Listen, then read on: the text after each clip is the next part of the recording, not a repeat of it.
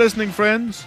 مرحبا بكم أيها الأصدقاء المستمعون Welcome back to this broadcast. يسعدنا أنكم عدتم مرة أخرى للإصغاء إلينا In this broadcast, we're going to continue our series on ordinary people who prayed extraordinary prayers. وفي هذه الحلقة من هذا البرنامج سوف نستمر في سلسلتنا عن الناس العاديين الذين صلوا صلوات رائعة Many of us can testify to the fact that when we prayed for a specific issue or specific matter, كثيرون منا يستطيعون أن يشهدوا عن حقيقة أننا عندما صلينا لأجل موضوع محدد أو لأجل أمر محدد God answered those prayers more than we expected. فإن الله استجاب لهذه الصلوات أكثر مما كنا نتوقع and beyond what we expected. والله استجاب لتلك الصلوات متجاوزا كل توقعاتنا I know that is the testimony of many of us. أعرف أن هذه شهادة كثيرين منا Do you remember a time in your life when you were dealing with a desperate need for God to supernaturally intervene? هل تذكر مرة في حياتك عندما كنت تتعامل مع حاجة ماسة كانت تتطلب تدخلا إلهيا خارقا للطبيعة؟ Do you remember a time when you had an issue in your life over which you wrestled with God in prayer for days or weeks or even months? هل تذكر مرة في حياتك عندما كانت هناك قضية أو مسألة ما في حياتك كنت تصارع مع الله بشأنها في الصلاة أياما أو أسابيع وربما شهورا You may have asked God to open a closed door for you. ربما تكون قد طلبت من الله أن يفتح لك بابا مغلقا and you waited upon the Lord for that door to be open. وربما ظللت تنتظر الرب لكي ينفتح قدامك هذا الباب And just at the right time, God opened all the doors, one right after the other. وفي الوقت المناسب تماما فتح الرب قدامك كل الابواب بابا بعد الآخر The answer to your prayers came, and it was even more than what you expected. وتحققت الاستجابه لصلواتك ربما أكثر بكثير مما كنت تتوقع You prayed for God to intervene in an impossible situation. لقد صليت طالبا ان يتدخل الله في موقف مستحيل The human dimension told you it was impossible, وبحسب البعد الإنساني كان الأمر مستحيلا and God just overwhelmed you with the provision of His intervention and answer to your prayer. ولكن الله غمرك تماما بتدبير تدخله واستجابته لصلاتك In Genesis 24, we find an example of this kind of intervention. وفي الأصحاح الرابع والعشرين من سفر تكوين نرى مثالا لهذا النوع من التدخل الإلهي I know that in my own life I can testify to this. أنا أعرف أنني أستطيع أن أشهد عن هذا في حياتي الخاصة There are many times in my life when I prayed for what others called the impossible. كانت هناك مرات كثيرة في حياتي صليت لأجل أشياء دعاها الآخرون مستحيلات And God said, Trust me, I will break through the human impossibility. ولكن الله كان دائما يقول ثق في وصدقني وسوف أخترق هذا المستحيل الإنساني God said, Trust me, I will intervene with such clarity that for the rest of your life you will know that I am the Lord. قال الله ثق في وصدقني أنني سأتدخل بشكل واضح جدا لدرجة أنك ستظل بقية حياتك تعرف أني أنا الرب I kept pouring my heart out to the Lord, trusting Him and clinging to His promises. وخلال تلك الفترات من انتظار الرب ظللت أسكب قلبي أمام الرب واثقا فيه ومتمسكا بمواعيده I trusted the Lord and waited for His supernatural intervention. وثقت في الرب وانتظرت تدخله الخارق للطبيعة Sometimes some of my good friends questioned me, asking me how I could pray for the impossible. وأحيانا سألني كثيرون من اصدقائي الطيبين متسائلين كيف استطعت أن أصلي طالبا المستحيل But when God moves supernaturally, He gets all the glory. ولكن عندما يتدخل الله بكيفية خارقة للطبيعة وللمألوف فإنه يحصل على المجد These events in my life of the Lord's clear supernatural intervention at a specific time in my life had become landmarks for me. هذه الأحداث في حياتي التي تدخل الرب فيها بشكل واضح وفي أوقات محددة في حياتي أصبحت بالنسبة لي بمثابة علامات على الطريق ونقط تحول في حياتي They became my stones of remembrance. أصبحت بالنسبة لي بمثابة أحجار ذكريات They became my assurance in the power of God. اصبحت ضمانا وتاكيدا لي عن قوه الله They have become my confidence that my God can do the impossible. اصبحت تعزز قوتي ان الهي يستطيع ان يصنع المستحيل I know that most of us have experienced the supernatural power of God in our lives. اعرف ان معظمنا قد اختبر قوه الله الخارقه في حياتنا If you are a believer, اذا كنت مؤمنا your salvation is the supernatural intervention of God. فان خلاصك هو التدخل الالهي الخارق للطبيعه That intervention may or may not be dramatic. هذا التدخل قد يكون بشكل مثير أو مفاجئ وقد لا يكون كذلك Whatever that may be, it was God's clear hand of intervention in your life. مهما كان شكل ذلك التدخل فقد كان من الواضح أن يد الله هي التي تدخلت في حياتك. And God does that for a reason. والله يفعل ذلك لسبب معين. And the reason is this. والسبب هو هذا. God wants you to look back on those landmarks in your life. الله يريدك أن تعود بالذكريات إلى تلك العلامات المحددة والمميزة لمراحل معينة في حياتك. God wants you to look back on the stones of remembrance in your life الله يريدك ان تتذكر احجار الذكريات في حياتك so that you will trust Him when you face the next challenge. لكي تثق فيه عندما تواجهك التحديات التاليه But here's the problem. ولكن هنا توجد مشكله My listening friends, please listen carefully. ايها الاصدقاء المستمعون ارجو انكم تصغون جيدا الى هذا المعنى The problem with us is that we tend to forget.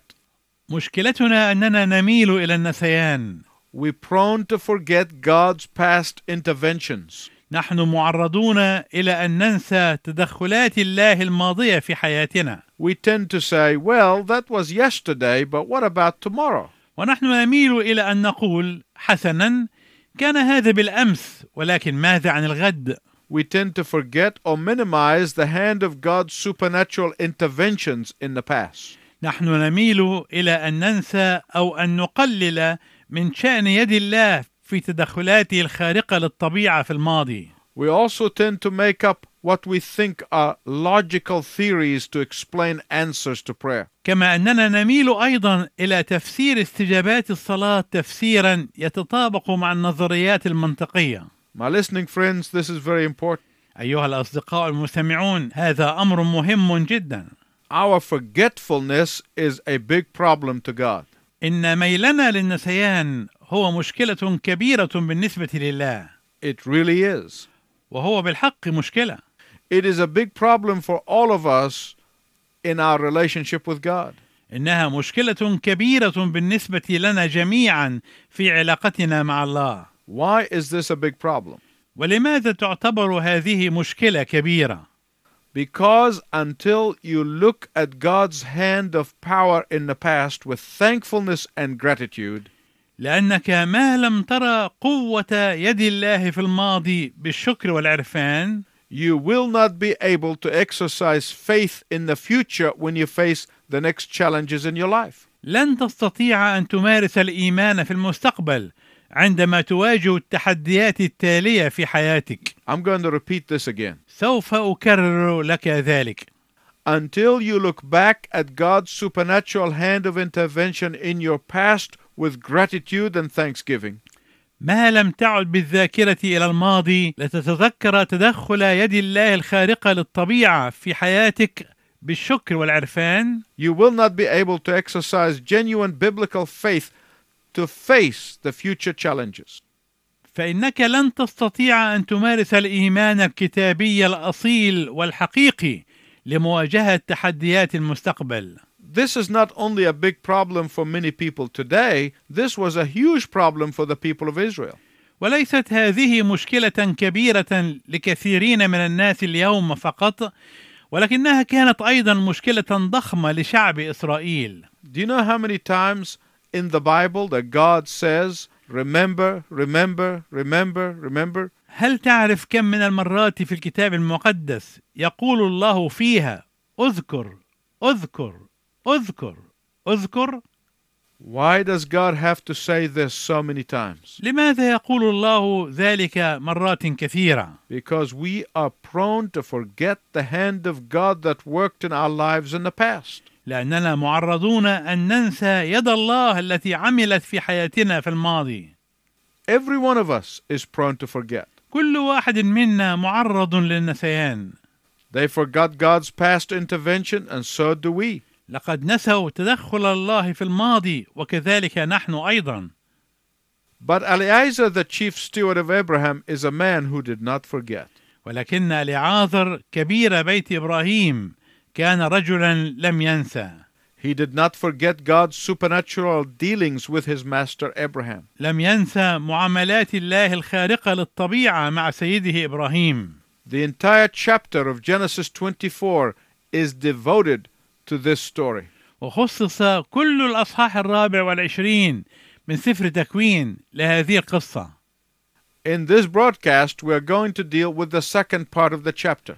في هذه الحلقة من هذه السلسلة سنتأمل في الجزء الثاني من هذا الأصحاح In our last two broadcasts, we dealt with Eliezer's journey and prayer to the Lord to provide the right wife for Isaac. في الحلقتين الماضيتين من هذه السلسلة تحدثنا عن رحلة أليعازر وعن صلاته للرب ليدبر الزوجة المناسبة لإسحاق Let us hear the second half of the story in Genesis 24 34 to 64. دعنا نسمع النصف الثاني من هذه القصة من سفر تكوين الأصحاح الرابع والعشرين من العدد الرابع والثلاثين إلى العدد الرابع والستين فقال أنا عبد إبراهيم والرب قد بارك مولاي جدا فصار عظيما وأعطاه غنما وبقرا وفضة وذهبا وعبيدا وإماء وجمالا وحميرا وولدت سارة امرأة سيدي ابنا لسيدي بعدما شاخت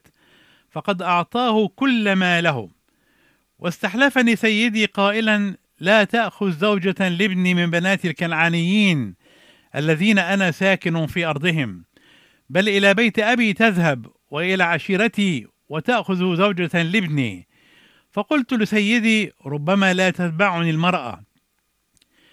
فقال لي إن الرب الذي سرت أمامه يرسل ملاكه معك وينجح طريقك فتأخذ زوجة لابني من عشيرتي ومن بيت أبي. حينئذ تتبرأ من حلفي حينما تجيء إلى عشيرتي. وإن لم يعطوك فتكون بريئا من حلفي. فجئت اليوم إلى العين وقلت أيها الرب إله سيدي إبراهيم إن كنت تنجح طريقي الذي أنا سالك فيه فها أنا واقف على عين الماء. وليكن أن الفتاة التي تخرج لتستقي وأقول لها أسقيني قليل ماء من جرتك فتقول لي اشرب أنت وأنا أستقي لجمالك أيضا. هي المرأة التي عينها الرب لابن سيدي. وإذ كنت أنا لم أفرغ بعد من الكلام في قلبي إذا رفقة خارجة وجرتها على كتفها فنزلت إلى العين واستقت. فقلت لها أسقيني. فأسرعت وأنزلت جرتها عنها وقالت اشرب وأنا أسقي جمالك أيضا. فشربت وسقت الجمال أيضا فسألتها وقلت بنت من أنت؟ فقالت بنت بتوئيل بن ناحور الذي ولدته له ملكة. فوضعت الخزامة في أنفها والسوارين على يديها وخررت وسجدت للرب وباركت الرب إله سيدي إبراهيم الذي هداني في طريق أمين لآخذ ابنة أخي سيدي لابنه. والآن إن كنتم تصنعون معروفا وأمانة إلى سيدي فأخبروني وإلا فأخبروني لأنصرف يمينا أو شمالا. فأجاب لابان وبتوئيل وقالا من عند الرب خرج الأمر. لا نقدر أن نكلمك بشر أو خير. هو ذا رفقة قدامك. خذها واذهب. فلتكن زوجة لابن سيدك كما تكلم الرب. وكان عندما سمع عبد إبراهيم كلامهم أنه سجد للرب إلى الأرض وأخرج العبد آنية فضة وآنية ذهب وثيابا وأعطاها لرفقة وأعطى تحفا لأخيها ولأمها فأكل وشرب هو والرجال الذين معه وباتوا ثم قاموا صباحا فقال اصرفوني إلى سيدي. فقال أخوها وأمها لتمكث الفتاة عندنا أياما أو عشرة. بعد ذلك تمضي. فقال لهم لا تعوقوني والرب قد أنجح طريقي. اصرفوني لأذهب إلى سيدي. فقالوا ندعو الفتاة ونسألها شفاها. فدعوا رفقة وقالوا لها هل تذهبين مع هذا الرجل؟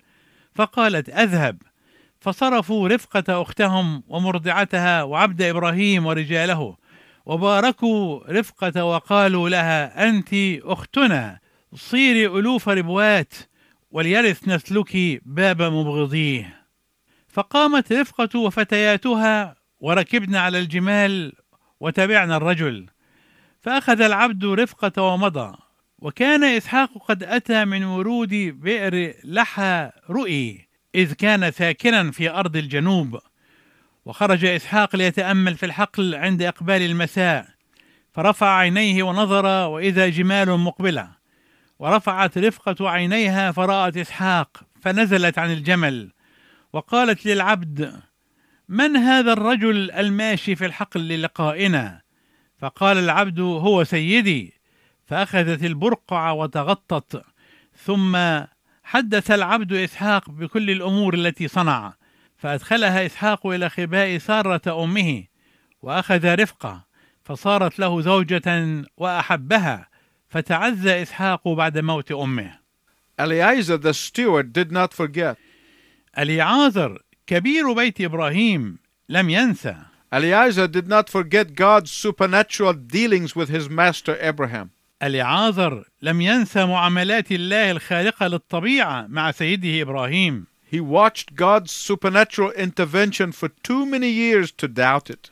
كان يراقب معاملات الله الخالقة للطبيعة لسنوات كثيرة فلم يكن ممكنا أن يتشكك فيها Eliezer remembered the time that God promised Abraham a son from his wife Sarah in their old age.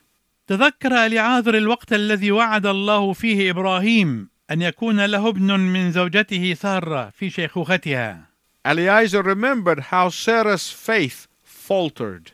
وتذكر اليعازر كيف أن إيمان سارة تردد وتداعى He remembered how Sarah persuaded Abraham to take Hagar, his concubine. وتذكر كيف أن سارة حثت إبراهيم أن يجعل هاجر سريته أو محظيته Why? لماذا؟ So that they could have a son through Sarah's own servant. حتى يمكن أن يكون لهما ابن خلال جارية سارة Eliezer remembered how Abraham's own faith faltered and wanted to settle for Ishmael. وتذكر اليعازر كيف تردد إيمان إبراهيم فأراد أن يحسم الأمر مع إسماعيل So Abraham said to God, Oh, that Ishmael might live in thy sight. وهكذا قال إبراهيم لله ليت إسماعيل يعيش أمامك Eliezer remembered God's faithfulness in giving Isaac to Abraham and Sarah. وتذكر اليعاذر أمانة الله بإعطائه إسحاق لإبراهيم وسارة Eliezer remembered that God gave Isaac in a supernatural power and supernatural intervention over nature. وتذكر اليعاذر أن الله أعطى إسحاق بقوة خارقة للطبيعة وبتدخل فائق فوق الطبيعة Eliezer remembered the crushing testing of Abraham as he took Isaac up to Mount Moriah. تذكر اليعاذر الاختبار الساحق لإبراهيم عندما أخذ إسحاق فوق جبل المورية Eliezer remembered Abraham's strong faith in his willingness to offer Isaac as a sacrifice. تذكر اليعاذر إيمان إبراهيم القوي الذي ظهر في استعداده أن يقدم إسحاق محرقة Can you imagine offering the greatest gift that God has given you as a sacrifice? هل تستطيع أن تتخيل تقديم أعظم هدية أعطاه الله إياها كمحرقة؟ Ah, but Eliezer remembered. ولكن اليعاذر تذكر He remembered how God intervened on the top of Mount Moriah. تذكر كيف تدخل الله فوق ذلك الجبل المرية Eliezer remembered the faithfulness of God when he provided himself a sacrifice and rescued Isaac. تذكر أمانة الله عندما دبر بنفسه ذبيحة وأنقذ إسحاق Oh, Eliezer remembered all that. تذكر اليعاذر كل ذلك You see, until you remember with thankfulness, وهكذا ترى أنك ما لم تتذكر بالشكر والعرفان until you remember with gratitude the workings of God in the past, ما لم تتذكر بالعرفان أعمال الله في الماضي you will not be able to exercise faith in the present. لن تستطيع أن تمارس الإيمان في الحاضر You will not be able to exercise faith for God to work in the future. ولن تستطيع أن تمارس الإيمان بقدرة الله على العمل في المستقبل Oh, Eliezer remembered. تذكر اليعاذر So, with confidence in the supernatural intervention of God, Eliezer simply prayed. وهكذا ببساطة صلى اليعاذر بالثقة في التدخل الإلهي الخارق للطبيعة We looked at that prayer in the previous broadcasts. لقد تأملنا في تلك الصلاة في الحلقات الماضية But listen again to Genesis 24:12. لكن اسمع مرة أخرى إلى العدد الثاني عشر من الأصحاح الرابع والعشرين من سفر تكوين O Lord God of my master Abraham, grant me success today, I pray thee, and show steadfast love to my master Abraham. أيها الرب إله سيدي إبراهيم يسر لي اليوم واصنع لطفا إلى سيدي إبراهيم That is the kind of faith that is coming from this man Eliezer of Damascus. هذا هو نوع الإيمان الذي يقدمه هذا الرجل اليعاذر الدمشقي He was sent on a commission to find a wife for his master's son Isaac. لقد كان مرسلا في مهمة العثور على زوجة لابن سيده إسحاق Eliezer prayed that he would recognize the right woman for Isaac. وصلى اليعاذر لكي يتعرف على المرأة المناسبة لإسحاق And he said, The only way I know how to recognize such a woman is to place a sign. وقال الطريقة الوحيدة التي بها أتعرف على مثل هذه السيدة هي أنني أضع علامة When I ask her for a drink, I will know who she is عندما أطلب منها أن تسقيني سأعرف من هي by her willingness to draw water not only for me, but for all my camels. باستعدادها أن تقدم ماء ليس لي فقط بل لكل جمالي العشرة أيضا When he saw that simple sign, Eliezer would know that she was the one. وعندما رأى اليعاذر تلك العلامة البسيطة أدرك أن هذه هي المرأة المنشودة It was a very simple sign. كانت علامة بسيطة جدا It was between him and the Lord, and only the Lord would have known it. كانت هذه العلامة بينه وبين الرب وكان الرب هو وحده الذي كان يعلم ذلك But we are out of time right now. ولكن الوقت المحدد لنا قد انتهى الآن Tune in next time when we will discuss what happens when Eliezer arrives at his destination. عندما تنصت إلينا في المرة القادمة سوف نناقش ماذا يحدث عندما يصل اليعاذر إلى مقصده Until then, I'm going to tell you to keep on praying and keep on believing. وإلى أن نلتقي معا في المرة القادمة أرجو أنك تظل مواظبا على الصلاة وعلى الثقة Until next time, I wish you God's richest blessing. إلى أن نلتقي معا في المرة القادمة أرجو لك بركات الله الوفيرة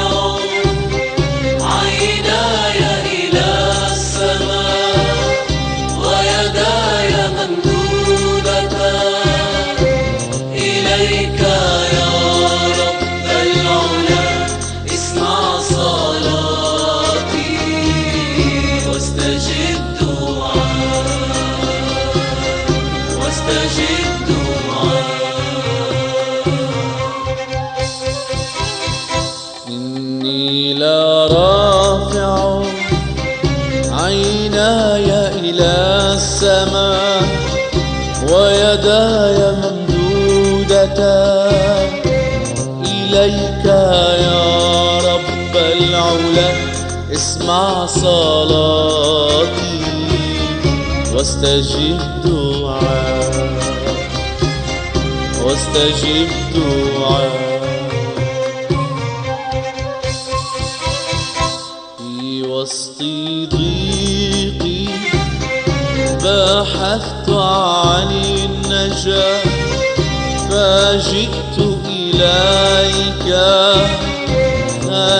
يا رب العلا اسمع صلاتي واستجب دعاء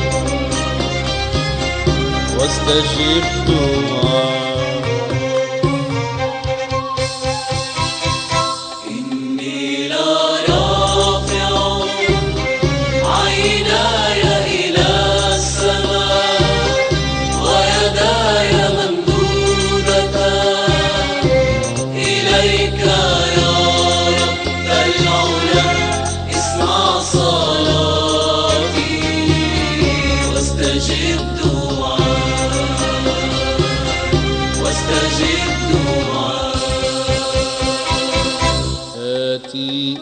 إليك